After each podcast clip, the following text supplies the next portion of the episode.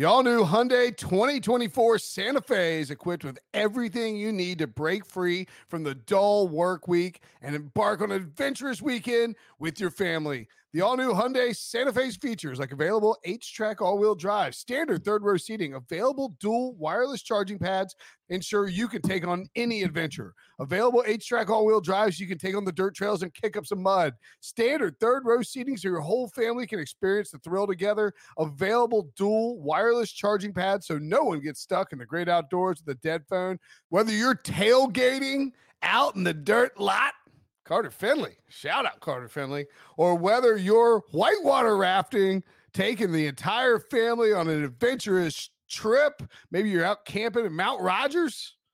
I used to go as a kid. Wish my parents had a Hyundai Santa Fe. The Hyundai Santa Fe is perfect for your family outing. Learn more about the all new Hyundai Santa Fe at HyundaiUSA.com. Call 562-314-4603 for complete details. The perfect combination of versatile athleisure and training apparel has arrived. Thanks to the visionary minds of New Balance, Klutch Athletics, and Rich Paul, the designs reflect the heart of the athlete and the spirit of the community. With rising defensive stars Will Anderson and Chase Young on the roster, Klutch Athletics brings the best innovative gear to all athletes, giving them style and performance on and off the field. Learn more and purchase Klutch Athletics at newbalance.com.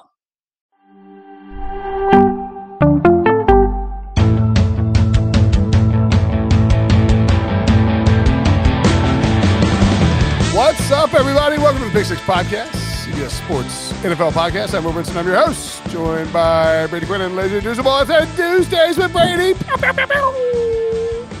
It's uh, I have bad hair and it's freezing in in my parents' house where I currently am right now. Uh, I've been wearing this toboggan the whole way on the road home, so I'm probably just going to keep wearing it.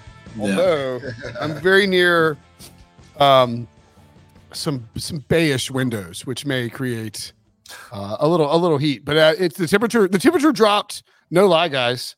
Um, on let's see, today's Wednesday. So on Tuesday, on Monday, it was 83 degrees in Raleigh or in North Carolina, and now it's in the in the 40s. Pretty awesome. Oh wow, that's actually a big drop off though. Yeah. What do you think I was gonna say, Brady? Like 10 degrees?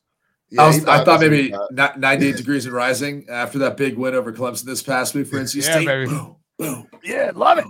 Um, First Toughies time all Clemson- around.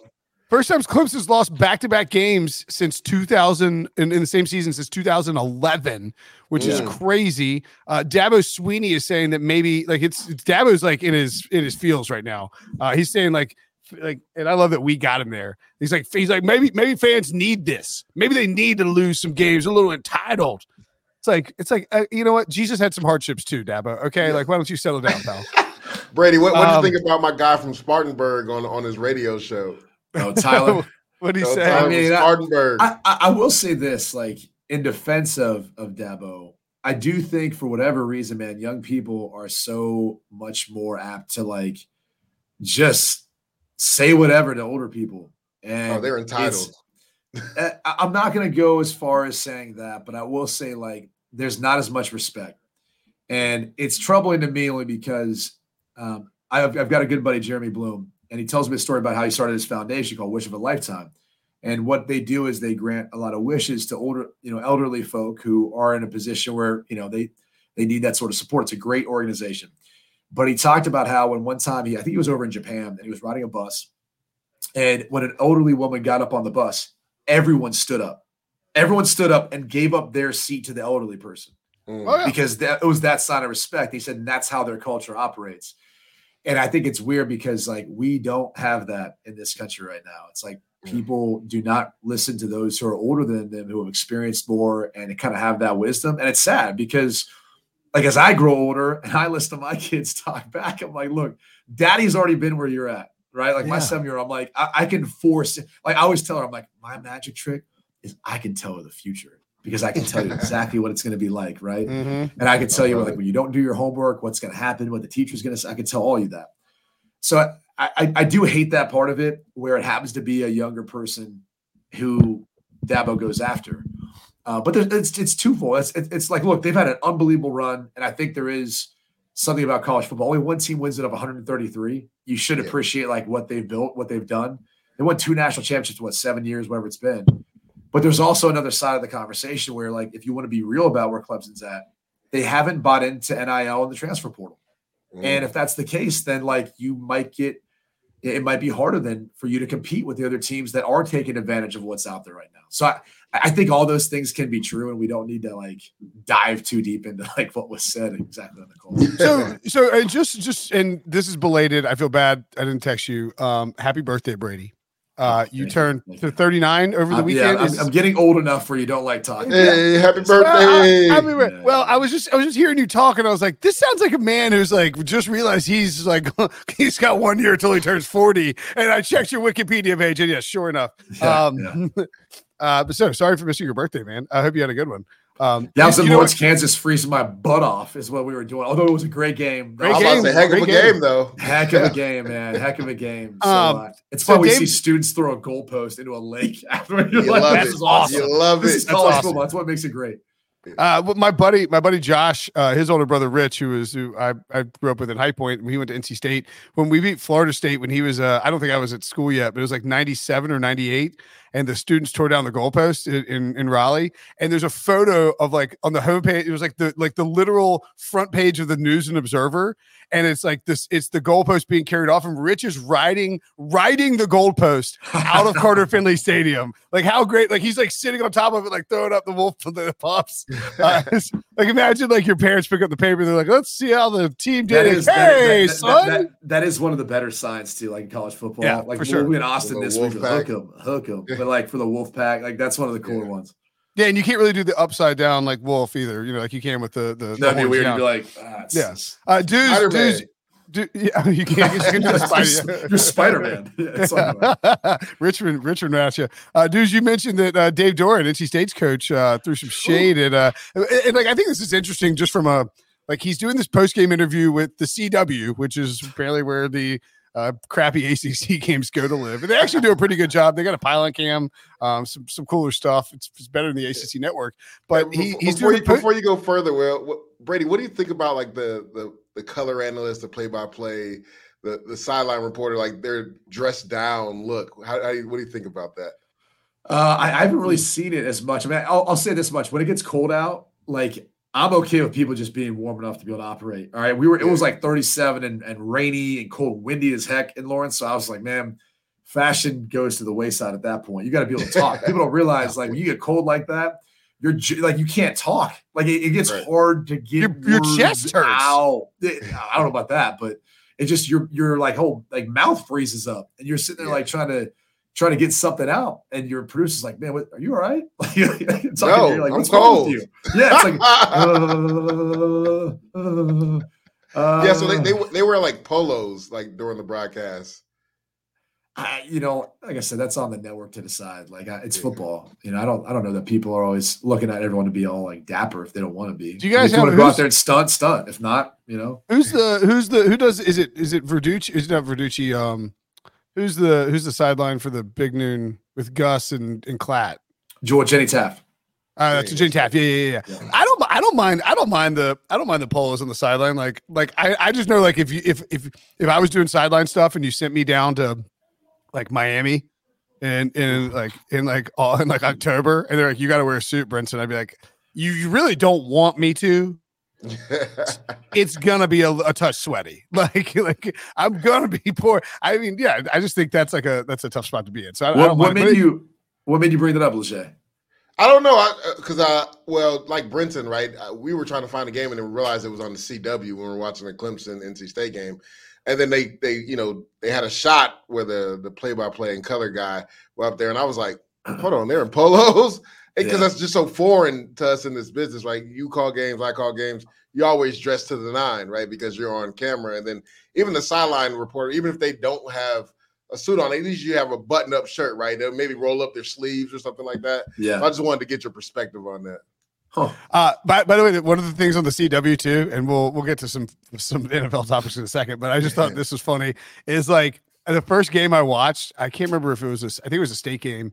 I can't remember exactly which one, but the announcer was like, he's like, And now it's like coming up this Saturday on the CW, another thrilling episode of F Boy Island. you can tell he's just like, he's like, he had to, he had to, he's like, I can't believe I have to do this read. He's like, I'm a professional football announcer, and I'm reading, I'm, I'm doing reads on F F Boy Island. You're on the CW, I, man. I will, no, that happens on a lot of other networks too, because like you get that on CBS and Fox sometimes. Too. Oh yeah. The reality is when you are a color analyst, that's probably the best thing is you don't have to read promos. At least usually you don't have to. Yeah. Because some of that stuff, like it could lead to whatever conversation. You're probably not, especially in football season, watching anything other than film. So well, they, well, they, they did then this uh, during the state game. There was one where it was like he's like, and now it's like Schaefer's cottage. I love this story about this. And the, the other guy goes, it's a lot better than F Boy Island, that's for sure. At least they have right. points to talk about if the game isn't good throughout the game.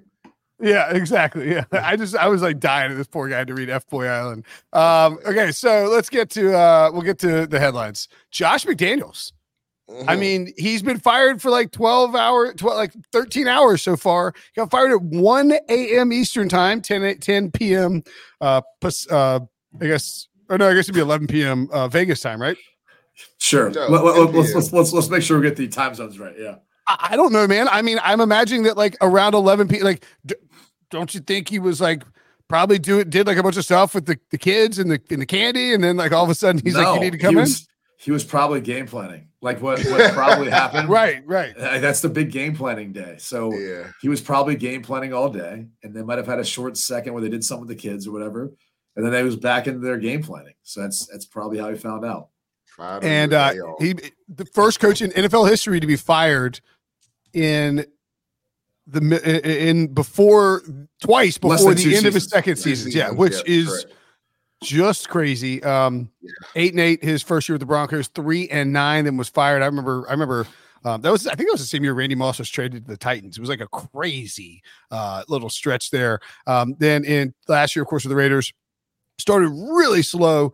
Uh, came back and finished six and eleven. Not a great year, but I mean this roster is pretty crappy. And then three and five, and they were three and three, and he gets fired by Mark Davis um, the day after a, an embarrassing Monday Night Football loss in Detroit to to the the Lions. Um, I'm curious what you guys think here. I mean, like I get it, you own the team, you can do what you want, and and Dave Ziegler, the GM, fired as well. But it's like, man, that is a short, short leash. Yeah, especially for a, an owner who just had to fire Jon Gruden, who had a 10 year mm. deal now.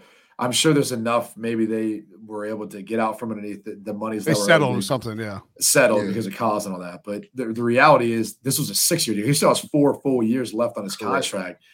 And so uh, it's just, I, I think it'd be hard, whoever the next guy is, to think that Mark Davis is going to be patient with you only because of how this all went. Now, granted, I don't know where else you could really point. I mean, their offense has been the issue.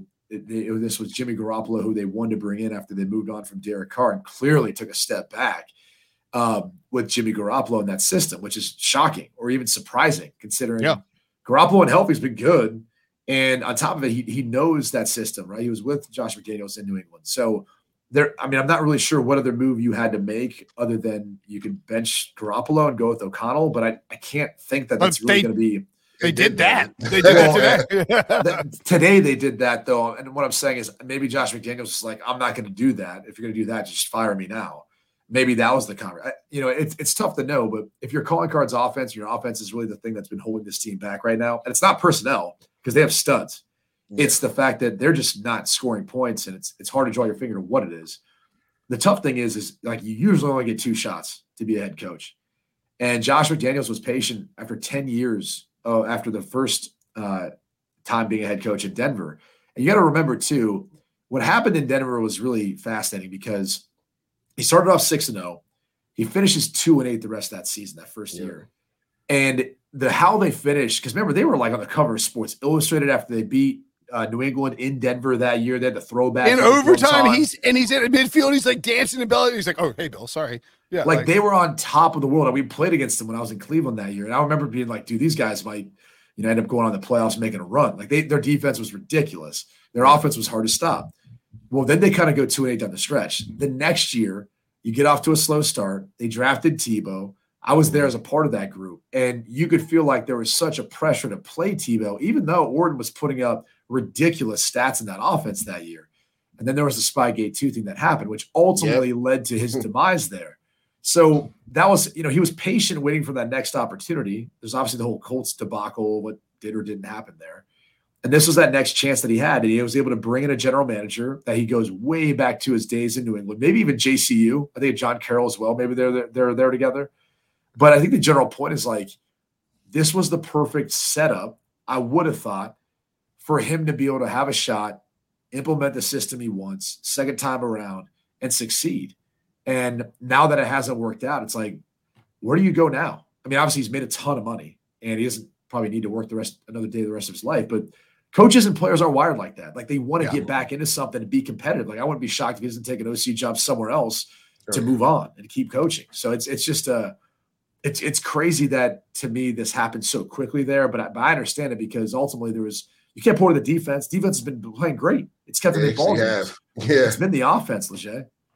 Yeah, and if you look at this in totality, Brady, you can speak to this. I believe some guys are just good coordinators and not head coaches. I think Josh McDaniels fits in that realm. And if you look at what the Raiders were before he got there, 2021 with Rich Bisaccia, a guy that galvanized his team, dealing with everything you talked about with Jon Gruden, who ultimately had to tentatively resign, right? Then they had to deal with Henry Ruggs, Damon Arnette. And yet, Rich Bisaccia galvanized that team with the talent. And, and, Brady, you would probably say this, right? The talent they currently have is better than the talent they had in 2021. And they made the playoffs that year at 10 and 7. So you think about this, Derek Carr is there, right? Davante Adams comes over to play with Derek Carr, and then you bench Derek Carr, right? Now Davante Adams is stuck there. You're not using him. Believe he had one catch for 11 yards. This is probably a future Hall of Famer.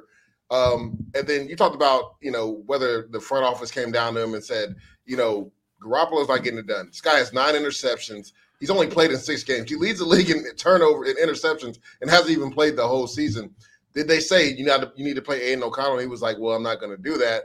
Where if you look at Aidan O'Connell, when he played with Davante Adams, Davante Adams had 13 targets and eight catches that game. So I think it was a, a situation like you said, Brady. Monday Night Football, the whole nation watching it, and as an owner, you're like, we can't be the embarrassment of the league. Like I cannot yeah. let this keep going forward, even if I got to pay this guy for four more years. And that was the question, right? A lot of people, there's rumors that maybe Mark Davis is strapped for some cash and that with that six year deal, that you know McDaniels was going to survive this just because he had four yeah. more years, like we talked about, Brady. So I think he just didn't want to compound a mistake he's already made. I think if he could redo it, he probably does hire Rich Bisaccia. I think too many owners get caught up in I need an offensive guru. Brady, you know this. First and foremost, you need a leader of men. You need a coach right. that the, the players respect. The, the players will galvanize and play for, right? At the end of the day, you can find somebody on the X's and O side on offense and defense. But if those guys in that locker room can't rely on that head coach, if that coach can't make decisions in adverse situations that don't cripple the team, then none of that matters. It doesn't matter how good he is schematic wise, right? You got to have a guy that's leader leader of men and that players are willing to play for that coach. Right. I think I think it's interesting too. So if you look at sort of the totality of all the moves that they made, and and you look at the the guys in the locker room last night who were talking, like Davante Adams. Um, I I, read, I was reading. I think Paul Gutierrez of ESPN said that he was like Adams was like at a loss for words, and usually he's like very loquacious post game, um, or excuse me, on Monday night. And you know, they go out and they trade for Davante Adams for two first round picks and, and, and to pair him back with Derek Carr, who played who he played in college with, and then they signed Derek Carr to an extension, and then they released Derek Carr, and Derek Carr is like leaves the team, and you know there's some bad blood there, whatever it is. They bring in Jimmy G. Um, there's the foot issue with Jimmy G, where they sign him to a contract extension, then find out his he's like foot's broken, and they have to sort of you know that's kind of a mess. They trade they signed Chandler Jones to a huge deal, and he not only has one bad season, but then has this really weird off field stuff. Um, you know, Jakobi Meyers, I think, has been really good. Like, he, I don't yeah, that's that's that's, that's really, yeah. I mean, you know, it's certainly not something that anybody would uh, lament lament them from signing. But like, you know, the draft picks, uh, to me, I, I don't think like if I'm them, I'm saying, look,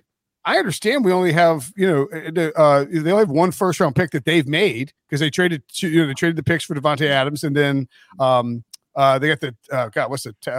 I can't. All I can think is Travon Walker, but the Texas Tech edge rusher at seven.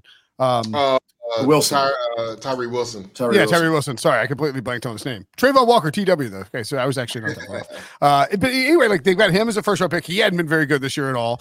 Um, and but I'd be like, I would, a- and then Josh Jacobs, who uh, was apparently just in a pissy mood on Monday night. Jacobs, I mean, I mean, look, Josh Jacobs, friend of the podcast, right? Uh, I can tell you that Josh Jacobs, um, and I think anybody would tell you that Josh Jacobs, yeah, has some beef with the the current regime with the way they handled the uh, the franchise tag originally, the way they handled his fifth year option, running him in the preseason, all of that stuff. Um, you know, and he hadn't been as good this year. He would have made a lot more money on the open market last year than he will this year. There's just a lot of pieces. Of, like everybody's kind of in just sour, right? And but I would point back and be like, dude, you can fire me, but I want you to go and read Mike Mayock and Jon Gruden's draft pick history and tell me how like this is all my fault. And that sort of like comes back to job selection. Yes, you thought he was going to get patience because of six years, but then Brady, it's like, I mean, it is the NFL, and you just don't know how these owners are going to react. No, you don't. I mean, and, and I think one of the things that's a misconception about Mark Davis is because he inherited the team and this is his his business and livelihood. People think that he's cash strapped. I mean, he's been able to make a pretty penny, I think, during his time in Las Vegas. I believe they have one of the highest ticket prices on average of any Yeah. team in the NFL. So, despite the fact that you had relocation fees and obviously building the stadium and everything else that comes along with that, he's still you know able to make a, a decent amount of money from this. And I'm sure he was able to go back and talk to some of the folks in the front office and say, what does this look like if we want to move on from him? You know, um, because they're not going to be able to fire him with cause. But if they settle with Gruden for much less than what was originally thought they owed, and we, given how much these owners are making now, uh, maybe it's not that bad of a financial situation. I want to go back to something Leger talked about though with Rich Bisaccia because I'm in agreement. Like I think they just overthought the whole situation, Yeah. and you know they wanted to go with a guy who they thought you know had a plan and knew who his general manager wanted to be, and Ziegler and the relationship there, and have those two work together. I think the tough thing though about hiring a, special teams coordinator as your head coach is, at least as a, from an owner's perspective, like you you always are going to have to battle the fact that every other year, if you have really good coordinators, they're going to be hired as head coaches. You're gonna lose them. Yeah. So so you've got to be like that's one thing that when you hire a guy who's on offensive or defensive mind, you've got stability. That's that cornerstone of the team where that side of the ball is going to be locked down. Even, even if you at one point give up the play calling duties to another OC, you could always revert back to taking that over if you lose a guy to a head coaching job. So that is one of the struggles that I think that you know you see with a lot of special teams uh, head coaching candidates getting jobs because of that concern. And you end up, you know, people fall in love with the hot defense coordinator or offensive coordinator candidate uh, because of that. You know, there tends to be a little bit more stability in the staff for that reason. So uh, it's look, Mark Davis makes the decision now. He's the first in line, right, to go find the the, the best of the crop of head coaches. Um, if I'm not mistaken, too, I, I think the process to get Josh It's McDaniels changed now. They gotta wait. Yeah. well, they have to wait, but I think also it didn't take a while for them to end up identifying Josh McDaniels as the guy. I mean, and part of it had to do with the fact that Bisaccia had coached them to eight and eight. I think they still had some some playoff hopes and all that, so it wasn't like you know you were going to you know move on at that point anyway. But Correct. um, I, I, I obviously you know it, it's going to be a little different this time around, given the the patience he has to have, but. It does give them the first crack of any team that's one of them moves on from their coach to look at some of the best candidates and sell Las Vegas and and I guess the appearance of stability uh, or, or, a longer leash. What uh, uh what do we think, dudes, about uh Antonio Pierce? I mean, this is a guy that uh I mean he he is he was playing in the NFL in 2009. So I mean he's you know, he's been coaching for a while, but he went he basically started coaching at Long Beach uh, Poly High School as a head coach. Then Yeah. was up to Arizona State for a while, which is his uh all oh no he went to Arizona actually. Uh was there until 2022 and then he became the linebackers coach and now he's an interim head coach. Very Dan Campbell like track. Yeah, I love AP, man. I, I had the pleasure of being teammates with him my rookie year. And the great thing about him, right, he was an undrafted free agent. And, and Brady, you know this about him. This guy had to, you know, scratch and claw for everything he got in the NFL. The respect that he got. To this day, still the smartest player I've ever played with. Uh, Wow. I always remember what he told me my rookie year. We were just in, you know, in the hot box. You know how it is. Brady after practice, everybody gets in the sweat box, just you Yeah. know, chilling, just talking about life. He was like, dudes, I see you working, man. Uh, keep putting, he said, keep grinding away. He said, one thing you should do, though, he was like, learn every defensive spot, right, on the defensive line, then move to the linebackers. Then move to the safeties because if you know what everybody else is doing, you know when you can take chances and, and when you can't take chances. And like nobody had ever broke that down to me like that. And that's how he was able to stay in the lead Because if you look at him, right, he didn't look like the prototypical linebacker. He didn't have the body size of the prototypical linebacker, but he could outthink you on the field. He knew exactly where he needed to be every single play. So when you look at him taking over as head coach, Brady, you know this. Most defensive guys they want to be physical, they want to run the football, right? Yeah. Now that probably doesn't bode well for Davante Adams, but if Aidan O'Connell is going to be the quarterback, you're going to have to get the run game going because you have a young quarterback. Now they will play action pass and take some shots with Davante Adams, but he wants to keep the score close. That way they have an opportunity to win games at the end. He's one he's going to want to coach a smart, tough football team, and that's how he was bred. So I think this could be a situation if they turn it around. Now I'm not saying they're going to have a Rich Bisaccia turnaround, but if they potentially win eight games or nine games, I think he will be in the running to be the future coach for the Las Vegas Raiders. Yeah, it's going to be interesting to see. I mean, how, how the locker room responds. I mean, one thing I can tell you is I feel like they're going to respond in a resounding way because he's going to be a player's coach. I mean, he was yeah. in line to be the Arizona State head coach um, before that. You know, the whole uh, issue happened with recruiting violations Correct. over the COVID period, but um, he's got that sort of quality about him where I think he can help unite guys. Um, you know, help uh, lead lead lead young men, which is really what you're ultimately looking for. I mean, Leger, you said that kind of earlier in, in regards to Rich Bisaccia and the kind of he, a leader of men he was. That, that's what I think like this team needs. Like this team is a team that they've got talent, they've got the ability. Their defense has played well. They have studs on offense. It's just about figuring a way of putting it all together and getting this team to play some inspired football and, and, and making some plays here and there. Like it's a week to week business in the NFL. It really is. And a win this week and a win the next week like changes everything as far as how players feel and how they're operating. So I really think these players can rally around him and he's going to have such a different feel within that locker room than maybe how it was with Josh McDaniels, who no matter what he said on the way in, tried to make it feel different than New England, but it felt like again it was just another version of like a New England coach who left there, and that is a very kind of corporate sterile feel. I mean, mm. I, I I've played for so many that I got to tell you, one of the craziest things was like going to a locker room led by Pete Carroll and seeing how he operated and going, oh my God, this is like entirely different. Like teams yeah. do this, like this is how it can be. And you're going, damn, this is fun. And I think this will be fun again for a lot of the players in the locker room because of the kind of leader like Antonio Pierce is. Uh, Bo Hardegree takes over as their uh, offensive coordinator. He's got roots uh, back to, to Adam Gase. And um, I would say this, like this offense will be prepared. There'll be a matchup things schematically. Um, and, and I think they're going to take some shots and chances. But like, w- watch how it may not be the quantity of targets that Davante Adams gets. Although I would Volume. say this, it will.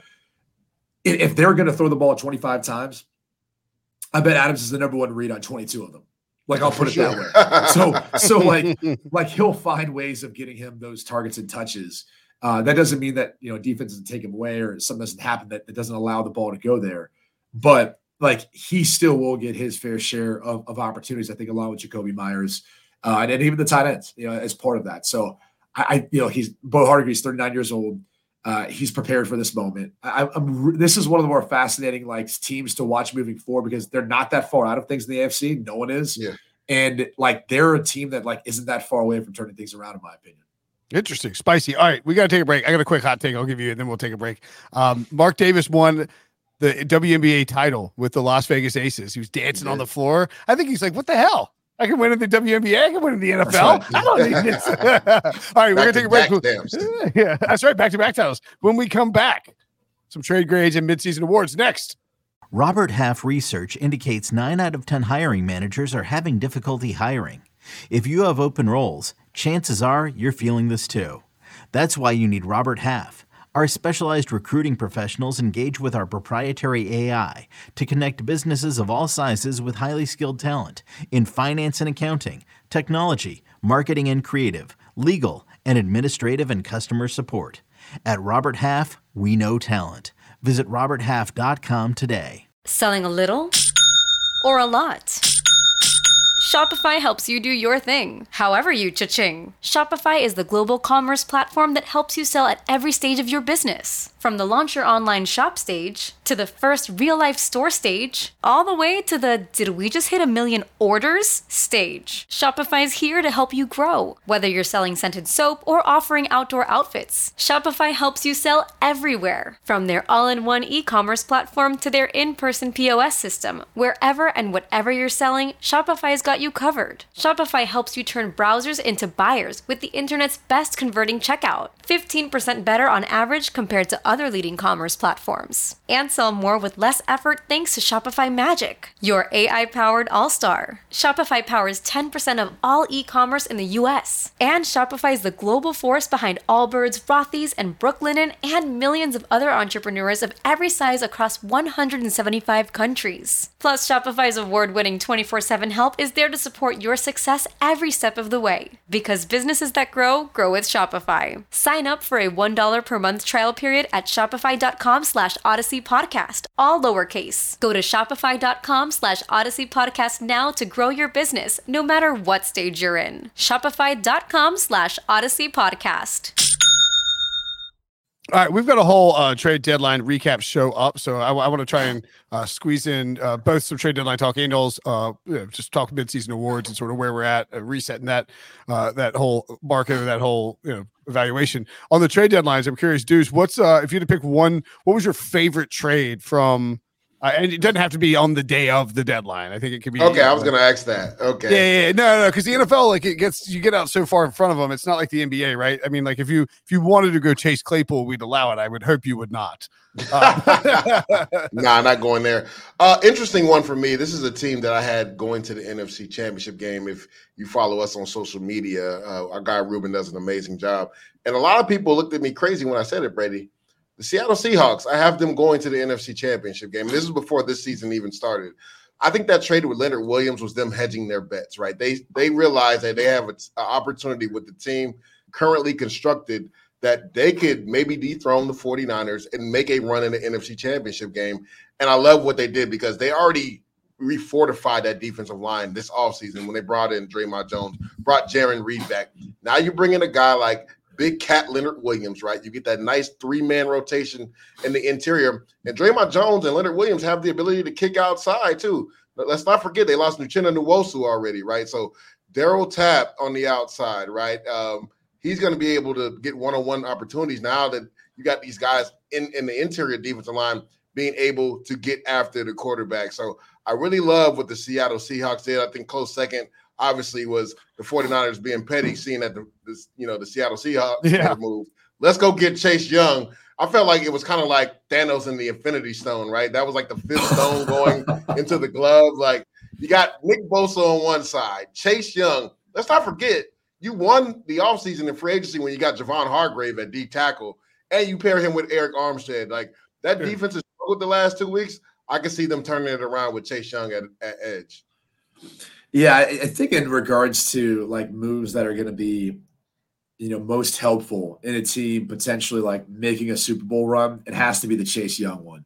And by the way, like San Francisco gets him for a third round pick as opposed to the Bears who paid a second round pick for Montez Sweat. Granted, yeah. Sweat's got what a, a, sack and a half more, I believe, this year so far. Yeah, Chase Young's three years younger though.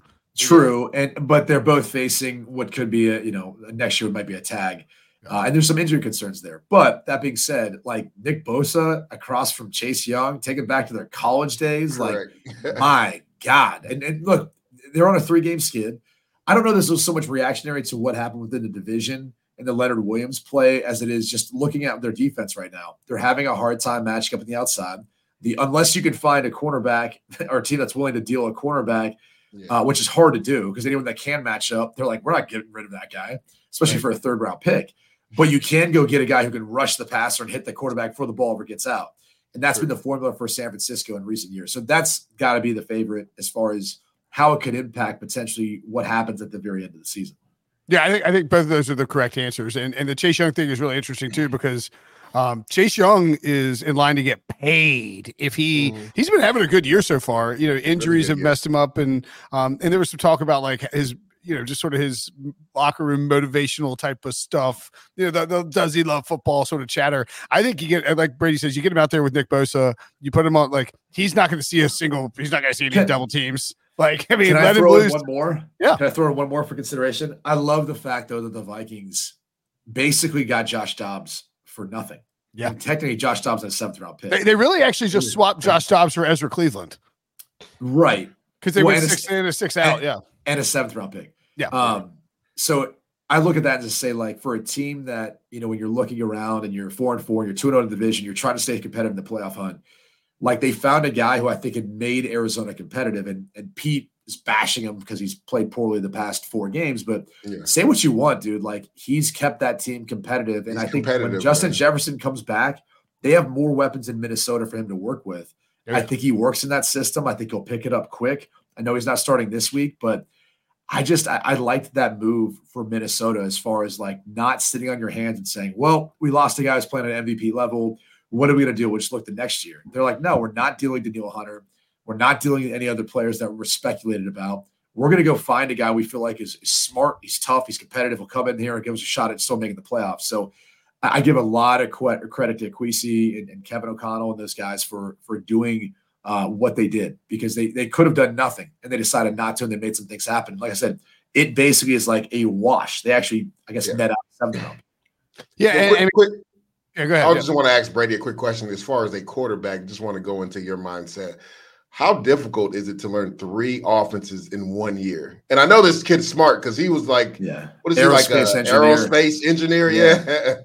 So it's it's incredibly difficult, but there is this part of the conversation is I think it's the seventh team in his career so far. Once you move around enough, you're just like, all right, football's football. And so it actually sometimes gets easier when you don't have to learn the entire playbook and you just learn the game plan for that week. Like you're always living True. with blinders on anyway during the course of the season because each week's always going to be different the way you go about Right. game planning. That it's actually sometimes easier just learning that. So I don't have to learn all the other BS that we learn in camp that we're never going to run or that never comes about True. right? And football's football. So you might call something different, and that might be a little bit more difficult.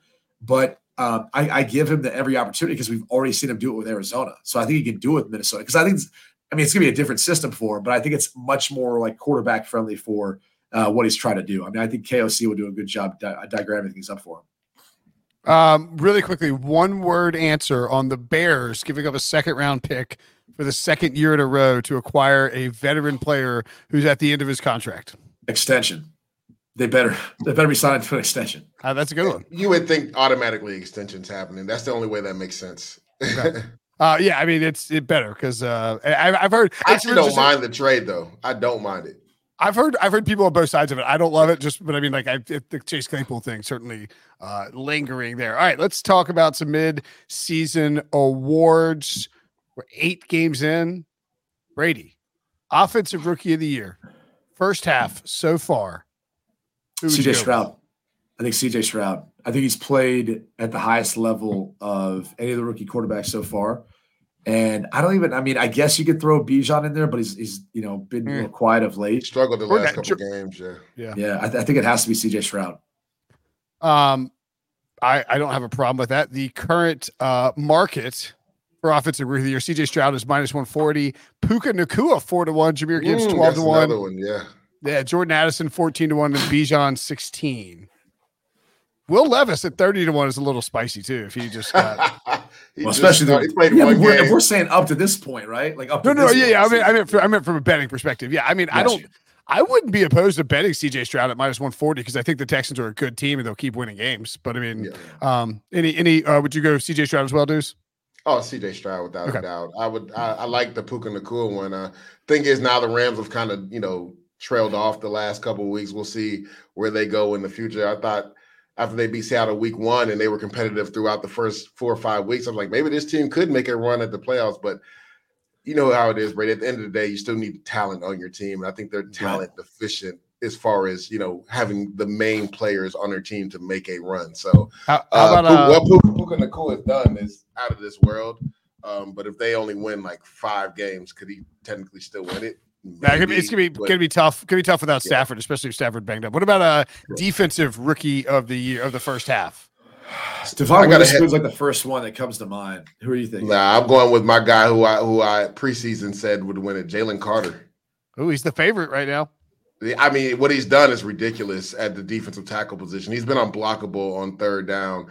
Um, and then everybody was worried about his effort and all that, but he went to the right team. Howie Roseman did a good job making sure that they dotted all the I's, crossed all the T's. They knew he would be comfortable there, but we've seen him play with elite effort this year, right? He's been unblockable at times. So I would say him, and then the close second is what Brady said. Devon Witherspoon would be my my close second. Yeah, I mean, Carter's banged up a little bit, right? Um, and that was he's, he's back though, but he, he's, he's no, he's playing. back. But saying like, I think if you look at uh, Witherspoon, he's kind of. Did, did you guys did, did, you guys look at the odds at all before you made your picks? No, no. Okay, good. Because because well because because Jalen Carter's minus one fifteen at FanDuel and then Devon Witherspoon plus one thirty. So I mean, like you nailed the like that's that is the perception in the, the market. Guys. Yeah, yeah. yeah. And then the next closest is uh Brian Branch at ten to one. Will Anderson thirteen. Which, and then after Man, that is he Joey Porter. Pick, Brian Branch. Like I was, I was gonna say, like if the Detroit Lions continue, man, like he's, yeah, he, he's after he's after those, after those uh five guys. Oh no, after those four guys, Will Anderson at thirteen to one. Next closest, Joey Porter Jr. sixty to one. So really a condensed race right now. Um, I, I think if I were betting that market, I think Branch and Witherspoon would be the two guys I'd look at just because Seattle playing so well and Witherspoon has been like he, I mean, he's a beast against I mean, the run. Eagles are the best, have the best record in football, though. That's true, true, true. Very fair, very just, fair. I look at what Witherspoon's done for that secondary. I mean, he's got interception, yeah. he's got uh, a couple sacks. He's kind of been like all over that defense. He so. It's like he's he's really made a huge impact on a team that I think is starting to find itself defensively, and obviously the addition of Leonard Williams is only going to help. But um, he, he's he's just kind of really stood out to me as like the most consistent and honestly, I might even throw like Jalen Carter's been a part of that too because he's been so dominant when he, we've seen those plays. But Brian Branch is another one that like you look at that secondary and how much better the Lions are this year. And I know they brought in Cam Sutton, some others, but he's definitely a part of the reason too. Yep. Yeah. Uh, I, if you uh, look at Witherspoon, I think, and I'll, I'll, let you go, Brinson. The thing that's astonishing, Brady, is he never played slot corner, and they've put him in the right. slot, and he's dominated at the slot. I don't think people understand how hard that is to do if you've actually never played that position because there's so much space to cover in the middle of the field. Uh, all right, Brady, offensive player of the year. I mean, I think this comes down to probably two receivers and a running back that you're choosing between. I mean, AJ Brown yep. would be up there, right? With what he's done, like he's the first that comes to mind. Um, Not the guy that has a thousand yards. well, I was, I was, well, I was going to say Tyreek Hill might be up there for MVP. Oh, that's true. So, like, I mean, if we're being real, like, I mean, correct.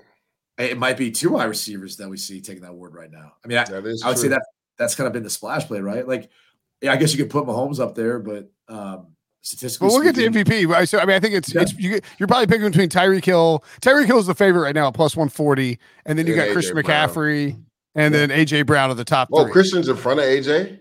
Yeah, AJ Brown's plus seven fifty. I think that's a that's what that's. What I would sprinkle some money on that for sure. Yeah, for yeah. sure. like eight, almost eight to one for AJ Brown put up this kind of season. McCaffrey at plus one sixty. Next closest Ja'Marr Chase twenty to one. Kelce thirty five to one. Uh, Diggs 35 to 1. I mean, it feels like good lo- like you Tyreek Kelce, Hill, Kelce might have wanted if Taylor Swift was there for every game. you think she's gonna be in Frankfurt? I don't know. She got an international tour right now, right? An international tour, you say? Hey, Snowman, Germany, buddy. Hey. Uh, I don't know where she is right now, but I think uh, let's see Taylor Swift tour. Uh, what about defensive player of the year, dudes? Yeah, I'm gonna hedge my bet again. I went Myles Garrett. Uh, that's who I would go with so far this year. The Browns are playing elite defense. Um, couldn't squeak a, a win away um, with PJ Walker last week versus Seattle, but what Myles Garrett has done is utterly ridiculous right now. Again, I think Josh Allen is another guy that could potentially be in that the defensive end, not the quarterback. He could be in that uh, award category as well. But right now, for me, it's it's Myles Garrett. How about uh, uh Myles Garrett? It's kind of like my first go-to, but what about Dexter Lawrence? He's been phenomenal as the interior Giants just suck. Player, That's dude. the only issue. I know, I know. That's the problem. It's like he won't get as much praise, but he should. Yeah. He's been phenomenal. Yeah, yes. Uh, Micah Parsons two to one, Myles Garrett two to one, TJ really? Watt plus, plus two fifty, and then Aidan Hutchinson at thirty to one. I wouldn't hate sprinkling on a little bit, just if he could pick that production back up, and he sort of slowed down the last couple of weeks. Mm. Um, by the way, Taylor Swift, for those wondering, uh, doesn't have another international show until uh, Thursday, November 9th in Buenos Aires, Argentina. Oh, so, a long That's, way a, away from that's a far ride. A long way away from Germany, though. well, Yeah. but Well, is I it that she, far? she got a plane, Brady, right? Well, she Yeah. does, but she's also very conscious about her carbon footprint. which Why do you think? Why do you think she? Why do you think she made an appearance at the Jets game? Because she wanted people Yeah. googling Taylor Swift Jets not to see her Yeah. carbon footprint. Yeah. Um, yeah, I don't know. I mean, you can't. it's Wednesday. You, you can go to Germany and then fly to Argentina. That's an Actually, I'm not gonna- I'm not- Chief- we're- the Chiefs need her, man. They've struggled without her. Yeah. You say that's an expensive trip? She's Taylor Swift. It's a lot of gas, man. Just saying, man. Just because you have more money doesn't mean you're always going to spend it that way. That's That's true. All right, um, Brady. Do you have anything on? uh Did you give defensive player of the year? I was looking at Taylor Swift dates. Yeah, I, I, I said like Myles. He Myles said Dexter Garrett's- Lawrence. okay, you said all right. All right we'll go no, to I, I uh, said an interesting one would be Dexter Lawrence. Myles Garrett's who Yeah. like I picked before the season. That's kind of who I'd lean on here. Dexter, um, 100 to one. I know, which like dude, he's been awesome, but like Leger said, it usually goes to a team. Dude, It'll go to an edge guy for sure. What about uh, co- what about coach of the year?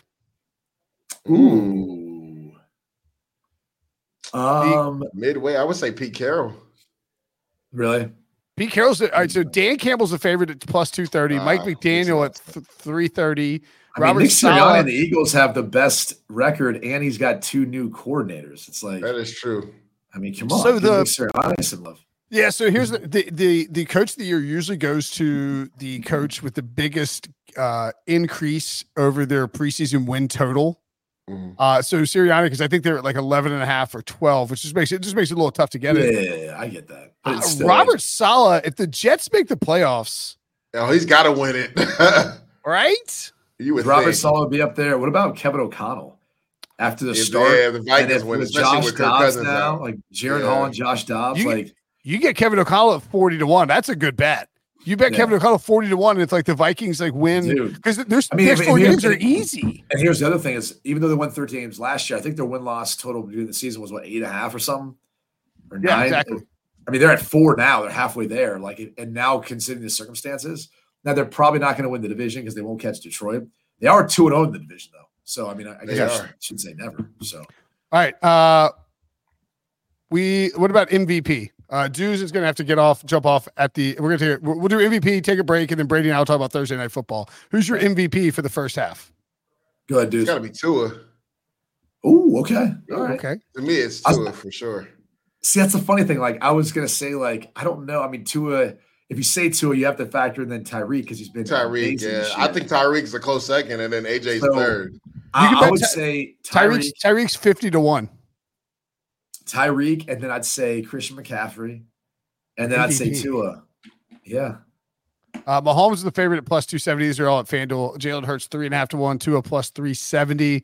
Lamar, six to one. Josh Allen, 14. Trevor Lawrence, 18. Joe Burrow, 18. Yeah. I was just gonna say. So Joe Burrow's my preseason pick, and I'm sticking by it because he. I mean, the way he's played lately, that might be a great pick. I'm telling you right now, 18 to one. 18 to one's a good bet. on A that- re- stay that That's Joe a. Burrow. That's how you might Joe Burrow was six. Joe Burrow was six to one or seven to one before the season, and now eighteen to one. And you can get him like when he's one hundred percent healthy. The Bengals are playing well. They're four and three. Like it's that's a good look. Or This is four, what five the and Bengals three. do every year, man. Yep, start slow. Um, okay. Uh, actually, I'll tell you what. We'll take a break and come back. Dudes can say we'll do Thursday night football really fast. How about that?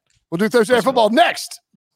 Did you know that while over 60% of Americans dream of starting their own business, less than 20% of them take the first step?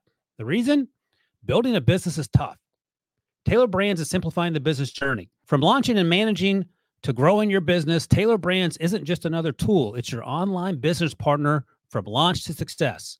With Tailor Brands, building your dream business becomes an effortless experience.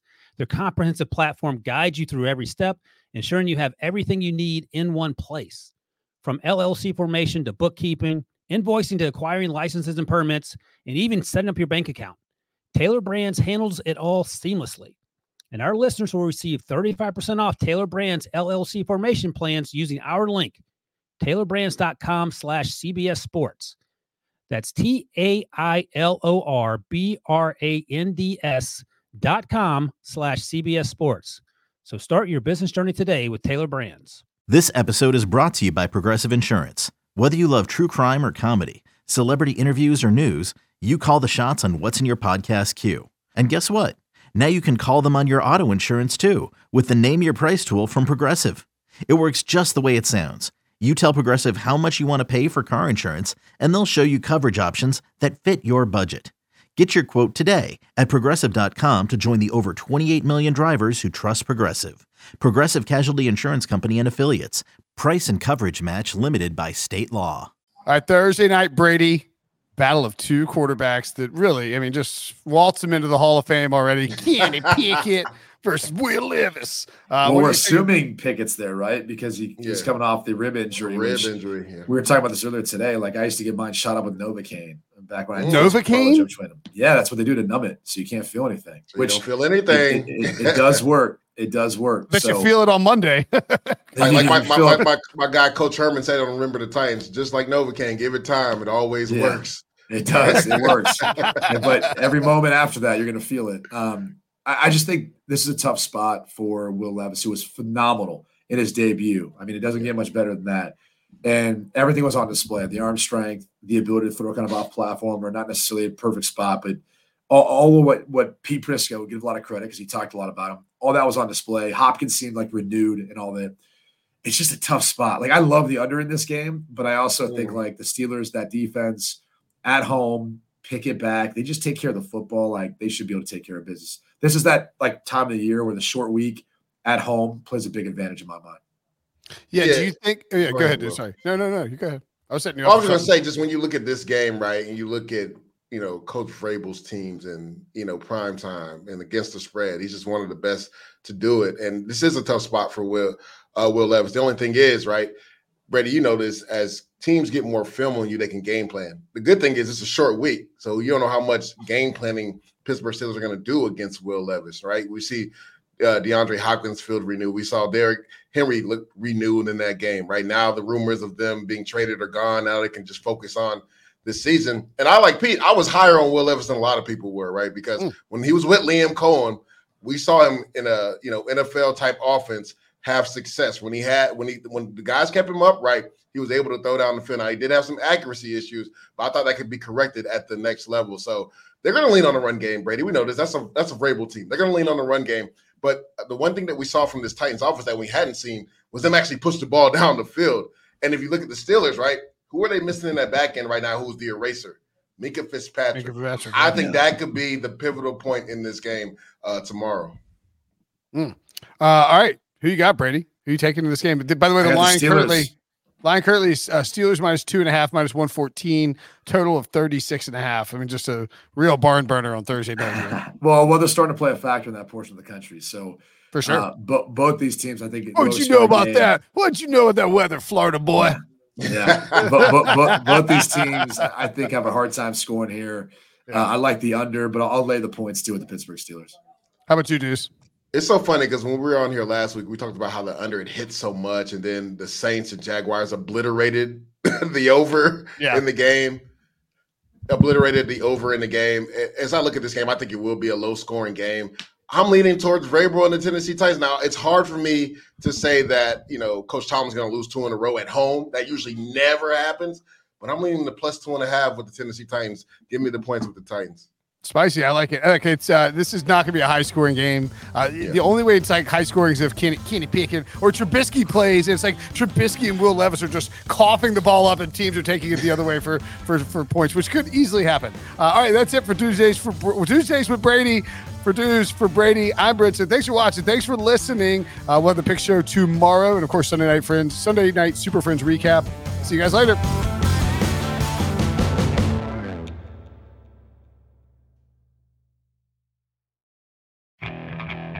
Okay, picture this. It's Friday afternoon when a thought hits you.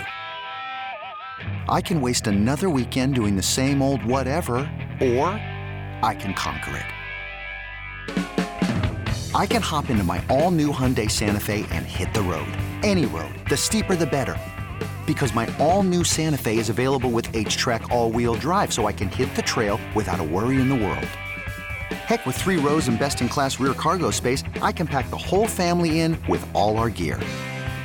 We've got available dual wireless charging for our phones so we'll never lose touch with civilization and we won't lose touch with the primordial power of Mother Earth. So which is it? Waste the weekend or do something a little more epic? And conquer it in the all-new Hyundai Santa Fe. Visit HyundaiUSA.com or call 562 for more details. Hyundai, there's joy in every journey.